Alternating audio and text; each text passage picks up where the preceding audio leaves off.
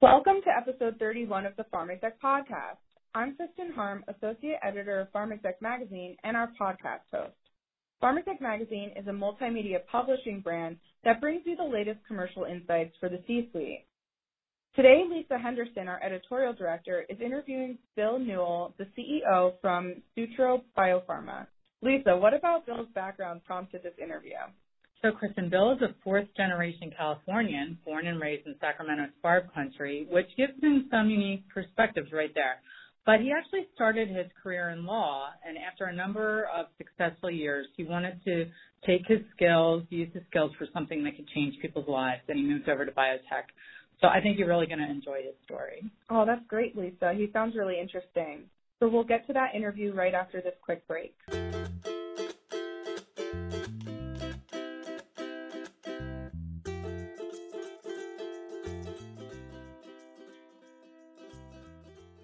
Have you ever wanted to submit an article to PharmExec?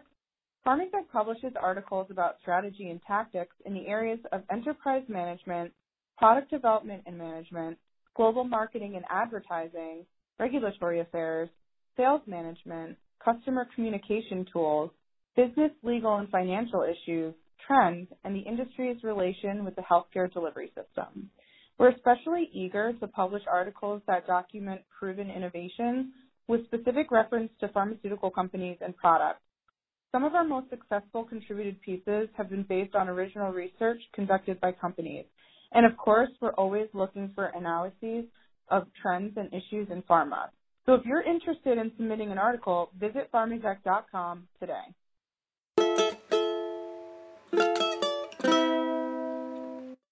So we're back with Bill Newell, CEO of Sutro Pharma. Thanks for joining us today, Bill. Thanks, Lisa. It's a pleasure to be here. So I wondered if you could describe your path from law to biotech for our audience. I'd be delighted to. It's probably not a typical path that many people take. Uh, when I was in college, science was kind of slow and clunky, and as a consequence, I took the bare minimum amount of scientific classes I could in college in order to graduate. And I focused on really problem solving and being able to articulate uh, ideas, uh, and that became very helpful as a lawyer. After about 15 years of practicing law, I decided it was time for a career change, and an opportunity presented itself in the biotech industry. And really, what I felt at the time was that you can do a lot of good as a business person, particularly one with a legal background, to help the science achieve its fullest potential. So even though I wasn't scientifically trained, I knew that I could still make a contribution in the field. Excellent. So you were in corporate law, correct? That is correct. I did okay. securities work, mergers and acquisitions, and some licensing as well. So what that sounds helpful in in your role in um, with Sutro, but what specific skill sets, other skill sets, did you gain um, that come into play to what you're doing now?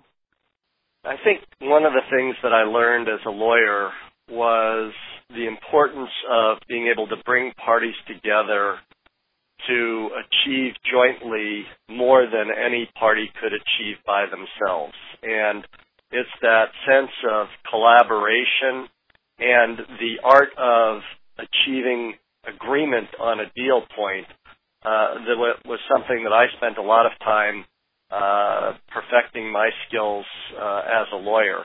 And as I got into the biotech industry, I came to rapidly understand the fundamental importance of collaboration uh, in our industry.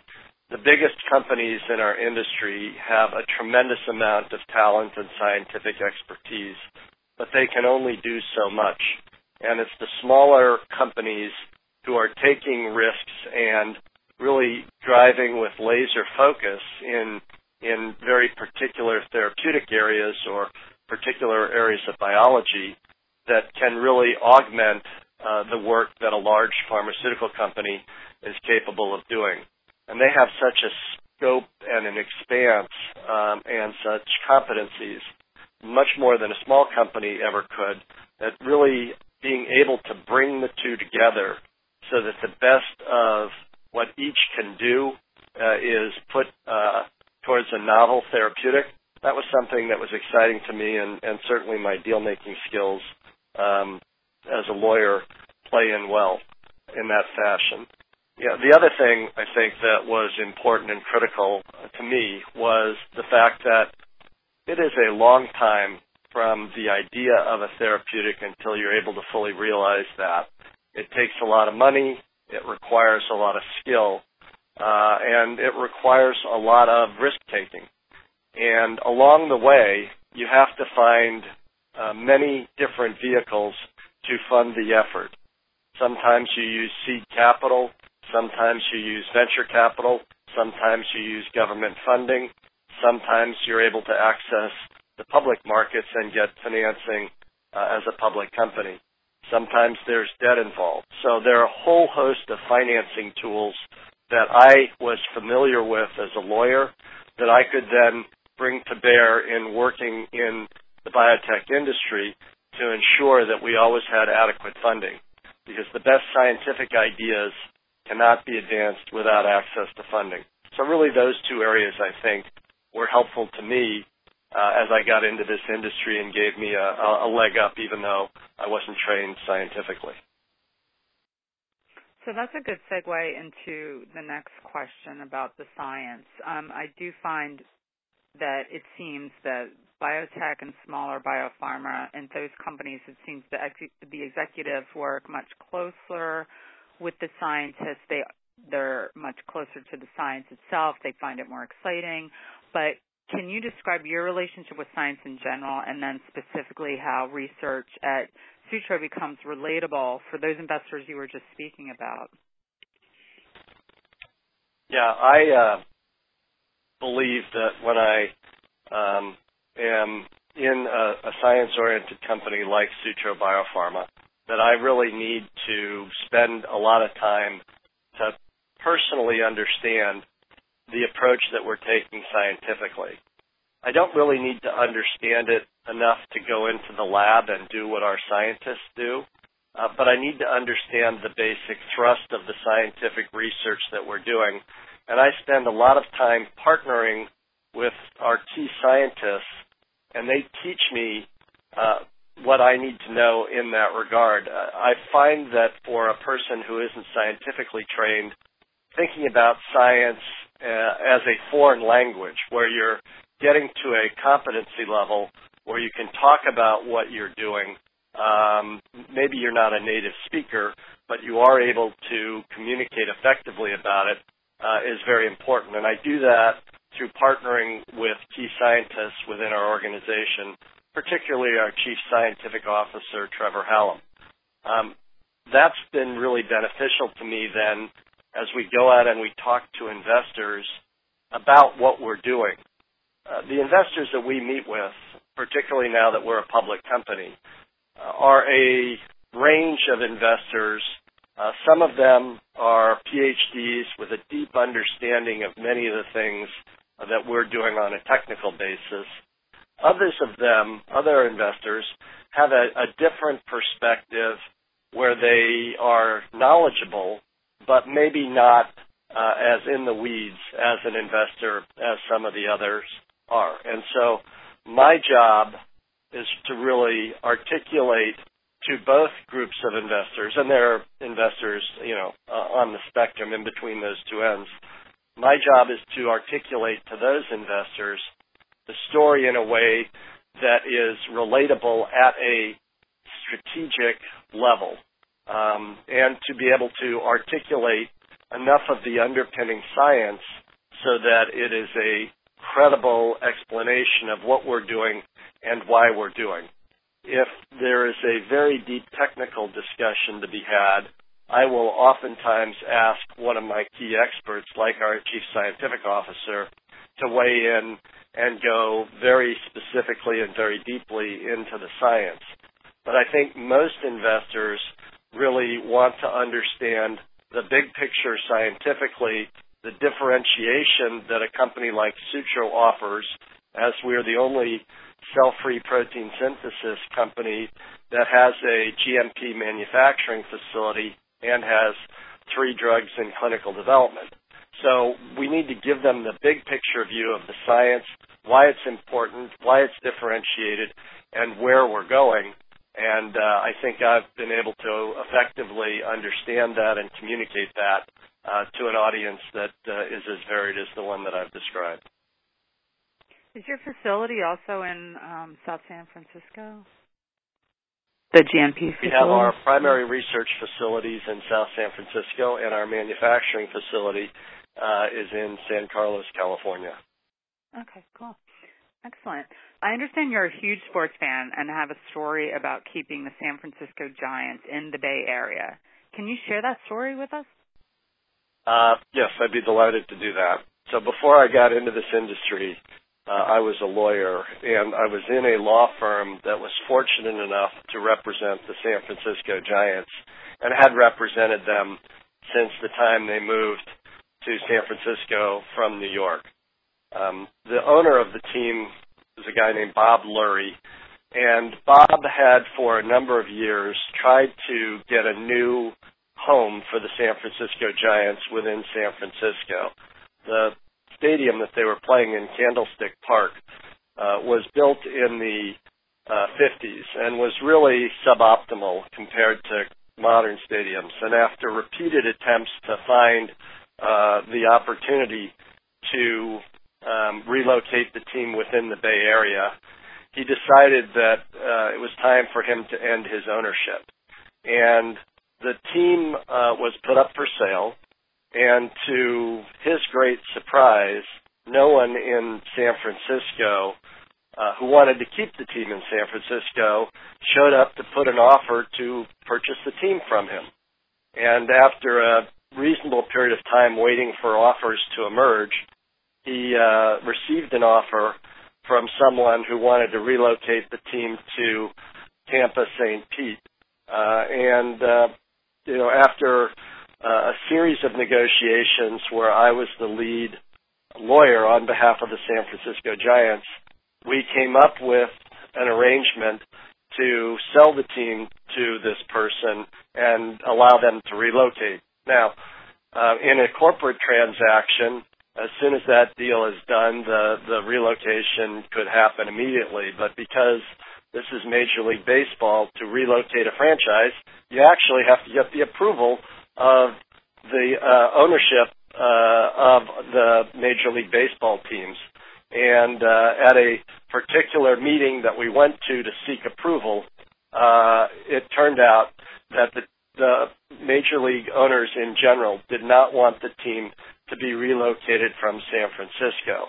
Hmm. At that time, a new ownership group that was based uh, in San Francisco uh, finally emerged when they came to understand that the team was uh, at jeopardy of moving. And so we pivoted uh, and started negotiating with the new ownership group that had emerged in San Francisco. And ultimately, uh, we were able to strike a deal that allowed Bob to sell the team and allowed the Giants to stay in San Francisco.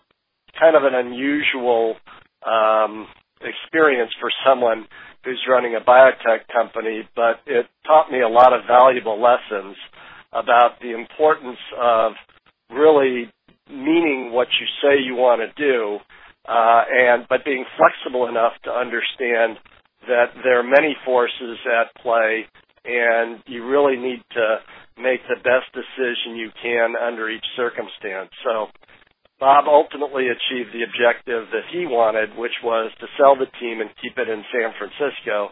But it took a circuitous route by having an agreement to move the team out of San Francisco in order to unlock um, the interest that allowed the team to stay in San Francisco at the end of the day.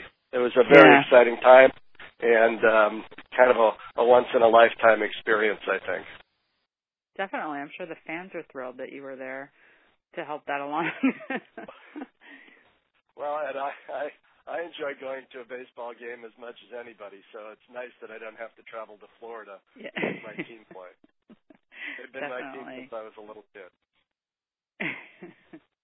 So, what other analogies around sports come to mind when running a biotech?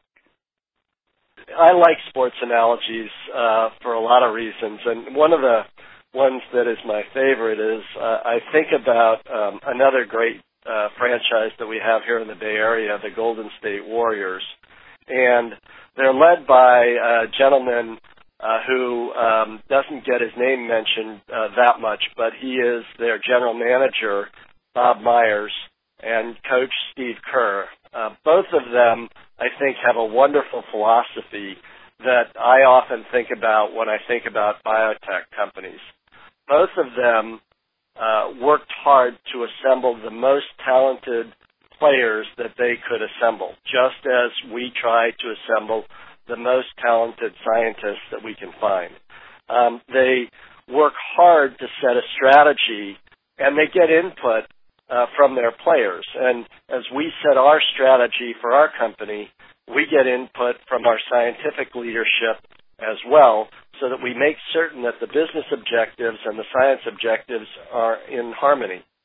And then probably the, the most important part of this analogy is that they let those players get out and play the game at the highest level because they are trained to do that, they are skilled to do that, and you don't want to micromanage them. And I think for a biotech company, letting your scientists do what they know best and not micromanaging them, but giving them the broad framework, really, and then enabling them by providing enough funding so that they can do the work that they um, are passionate about doing, at the end of the day, translates into a, a winning outcome. So for the Warriors, we've had multiple NBA championships recently under Bob Myers and Steve Kerr's leadership. And here at Sutro, we now have multiple programs that are novel cancer therapeutics in the clinic uh, that uh,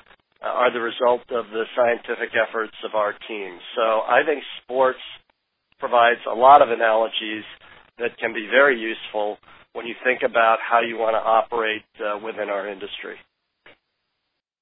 That's excellent. I appreciate that. And I also appreciate you being with us today and sharing your story. So thank you. Thank you. It's been my pleasure.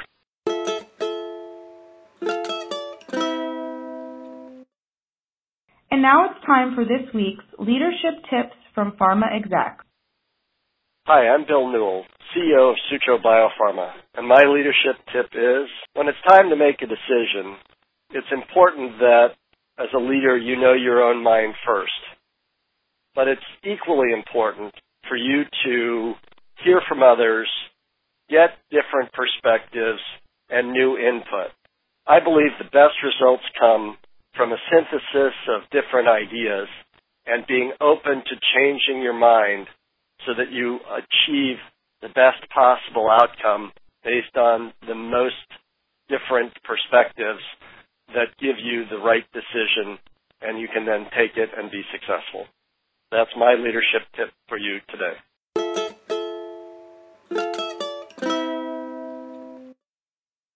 Thank you for listening. We hope you enjoyed this week's podcast. We are always pleased to take you behind the headlines, provide expert tips from industry leaders, and give you an inside look at what the PharmExec staff is working on. Remember, you can always find us on the web at pharmexec.com, on Twitter at pharmexec, on Instagram at pharmexecutive, and on YouTube. The views expressed on this podcast do not reflect the views of PharmExec, its parent company, or our advertisers.